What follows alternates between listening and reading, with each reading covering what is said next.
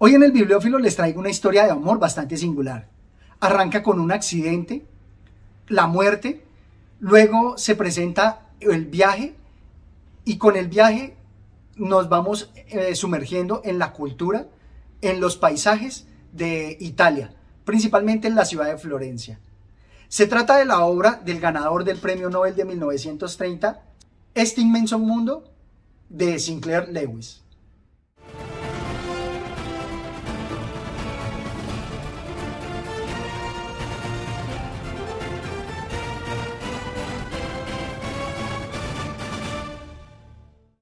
La obra inicia con un accidente espectacular. Allí se da toda la problemática de lo que es la crisis de la mediana edad. Y por eso el protagonista, que es Haydn, va a buscar un viaje reparador, un viaje de duelo, donde pueda finalmente dedicarse a lo que le gusta en la vida. Veamos estos pasajes. ¿Será esto lo único que he sacado de la vida? Hice tan pocas cosas y he visto tan poco de lo mucho que deseaba ver en este mundo. En la universidad, aquellas palabras de Kipling, para admirar y para ver, he vagado por este inmenso mundo. Me proponía verlo todo, ir a todas partes. Y es que me parece que este inicio es espectacular y refleja en alguna medida una crisis de la mediana edad, porque normalmente en la vida no hacemos todo lo que deseamos, pero llega un punto en donde reflexionamos sobre ello y quisiéramos cumplir con todo aquello que hemos deseado y de alguna manera realizar nuestros sueños. Este inicio de verdad me parece espectacular, caló muy profundo en mí. Y por eso nos cuenta aquí del personaje que va a buscar rehacer su vida como un nuevo inicio. Lo que debía hacer era mirar fijamente a un punto situado 15 años adelante, cuando tuviera 50. Y qué buena edad esa, qué edad tan madura, competente y sensata, pero en la que podría comer, reír y amar físicamente lo mismo que antes. Si comparaba su edad actual con sus 50 años, se encontraba muy joven, era efectivamente como si hubiera recobrado la juventud.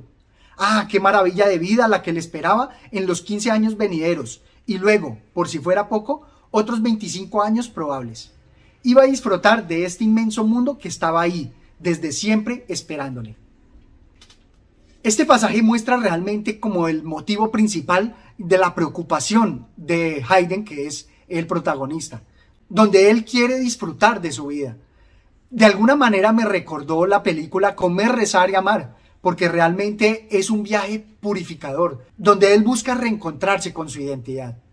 Esto me parece de verdad profundo y es un inicio inmejorable. Y es porque precisamente ante la perspectiva de la muerte, todo cambia. Y en este accidente donde murió su esposa, para él la perspectiva de la vida va a cambiar. Estos colonos lo único que hacían era esperar a morirse. Haydn no estaba dispuesto a esperar a la muerte.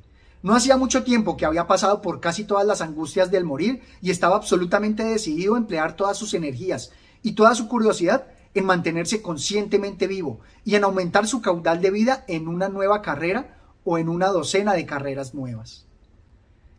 Creo que él nos quiere remarcar aquí cómo podemos disfrutar la vida aprendiendo cosas nuevas. Disfrutar la vida no dejándonos consumir en la rutina, sigue siendo muy actual todas sus recomendaciones. No nos dejemos abrumar por el día a día y disfrutemos a la par que vamos trabajando o a la par que vamos siguiendo la rutina, porque esencialmente el ser humano vive en la rutina, también podemos, paralelo a ello, hacer lo que nos gusta. En mi caso particular, trato de hacerlo con estos videos. Y es porque la perspectiva de la muerte, o inclusive el legado que queremos dejar, es lo que empieza a dar nuestro alimento a nuestras pasiones. Aquí él lo refleja bastante bien y creo que también está bastante inmerso en la problemática de la identidad que nos planteaba Luigi Pirandello en el difunto Matías Pascal. Porque nuestra vida y nuestras acciones, toda nuestra historia va definiendo nuestra personalidad. Pero en la rutina, acompañado de mucha gente en el trabajo, de pronto no todos nos conocen con la profundidad con la cual quisiéramos manifestarnos. Veamos este aparte. ¿Me conozco a mí mismo mejor que ellos me conocen a mí? Tengo forzosamente que alejarme de todos los que están habituados a la forma de mi nariz y al importe de mi cuenta corriente. Hallar un mundo donde nunca haya visto a nadie y así encontraré a alguien que sepa de verdad cómo soy yo. Y que me lo diga, porque me interesa muchísimo enterarme. De verdad, los puntos de relación con el difunto Matías Pascal saltan a la vista, no solamente por la identidad física, sino también por nuestro carácter y también por este descubrirnos, porque muchas veces nos dejamos dormir y aletargar en el día a día y dejamos nuestra esencia olvidada, a nosotros mismos. Por eso, como lo decía Sócrates, ni siquiera nos conocemos a nosotros mismos. Esto me parece inmejorable. Por eso el protagonista se va a ver inmerso en este viaje, va a visitar la ciudad de Florencia y allí va a encontrar o a reencontrarse con el amor y va a verse inmiscuido nuevamente en las redes del amor que nos quieren nuevamente cercenar nuestra libertad. Y aquí quiero remarcar lo que mencioné en un video pasado, donde se refleja toda la infidelidad femenina. Veamos este pasaje. Olivia regresó muy tarde y tampoco le dijo con quién había pasado aquellas horas de la noche. No estuvo muy afectuosa al darle las buenas noches, ni hubo nada de lo que había prometido. Habló a Hayden de un modo mecánico y parecía fastidiada. Él se fue a dormir con una desoladora impresión de vacío. Y resalto acá nuevamente que en la literatura se muestra bastante la infidelidad femenina. Tal vez porque en la realidad se da más la infidelidad masculina pero es algo para pensar. Luego de visitar en Florencia toda la cultura italiana del medievo, finalmente va a reencontrarse con el amor y va a volver a su tierra. Y creo que aquí, con este título tan rimbombante, este inmenso mundo, la historia prometía embarcarnos en unas aventuras alrededor del globo. Y creo que él mismo plantea aquí la crítica porque resultó solamente visitando Florencia, algunas ciudades de Italia y regresando a Norteamérica. Pero estos peligros no aterraban tanto a Aiden como la sensación de hallarse casado ya definitivamente y la seguridad de que el mundo que Olivia le permitiría ver no sería precisamente el inmenso mundo. Aquí está esa crítica, porque muchas veces nuestras relaciones nos constriñen y por eso no vamos a ver realizados todos nuestros sueños como quisiéramos de viajar alrededor del globo. Por eso deberíamos buscar una pareja con la cual podamos disfrutar eso, vivir esa vida juntos, esas aventuras juntos. Sin embargo, aquí destaco es justamente esa autocrítica que él se hace, porque no nos mostró ese inmenso mundo, pero sí nos va a dar la preocupación. Me gustó mucho ese inicio de la novela porque nos impele a la aventura.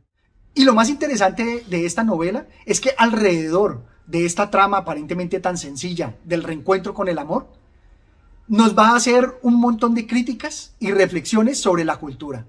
Nada más veamos este pasaje sobre el, efecto liberador del arte.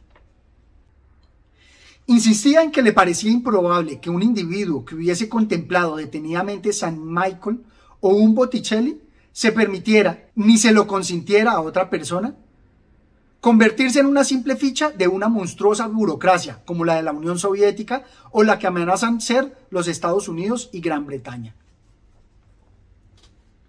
Creo que esta crítica sigue siendo muy vigente.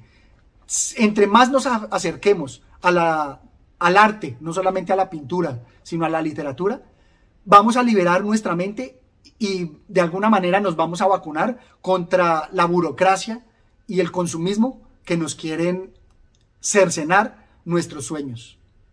Me gustó mucho este pasaje porque muestra cómo con el arte se abre nuestra mente.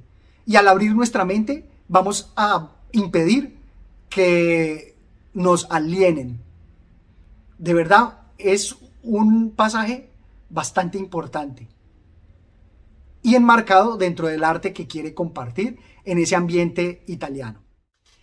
Y es que en esta obra del ganador del premio Nobel de 1930, todavía encontramos como unas predicciones de la sociedad, donde critica el efecto de Facebook en los viajes. Veamos estos elocuentes pasajes. Pero este ambiente de simpatía se fastidió con la rivalidad turística.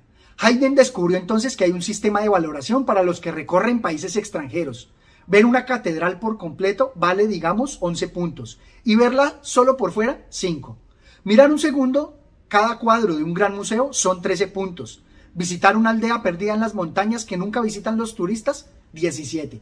Cenar en un restaurante célebre vale 6 puntos. Pero si el turista lo descubre por sus propios medios, entonces puede apuntarse 9.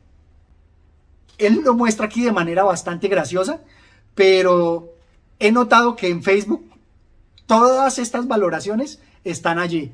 Muchos se ufanan de todo lo que conocen en viajes turísticos maratónicos, pero realmente es solamente para ufanarse de ellos, más no porque realmente hayan descubierto un viaje enriquecedor. Y por eso él continúa así. ¿Cómo es posible que pierdas la mitad de la satisfacción que da un viaje, aparte de alegrar así las pobres vidas de la gente que no pueden salir del país? Indudablemente aquí veo el efecto de Facebook, donde la gente pone y postea sus fotografías en hermosos paisajes turísticos y no sé si sea solo por ufanarse de ellos o darle la satisfacción a los que no hemos visitado esos sitios, pero es algo que se muestra muy latente en nuestra cultura. O también esta otra crítica que podría decirse que está hecha para nosotros los booktubers. Haydn le había oído decir innumerables veces que despreciaba a los vulgarizadores que condensan un libro de 500 páginas sobre Einstein en un artículo de dos páginas, incluyendo tres anécdotas picantes y el dibujo de una vaca relativizada. Ante esta crítica quedó sin palabras.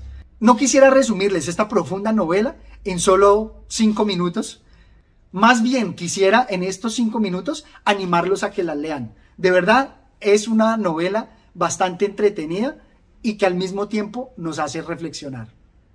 Esto es todo cuanto tenía por compartir con ustedes y recuerden que esta novela también es una invitación a hacer renacer el amor, porque el hecho de quedarse viudo no quiere decir que deje de ser persona y deje de enamorarse nuevamente.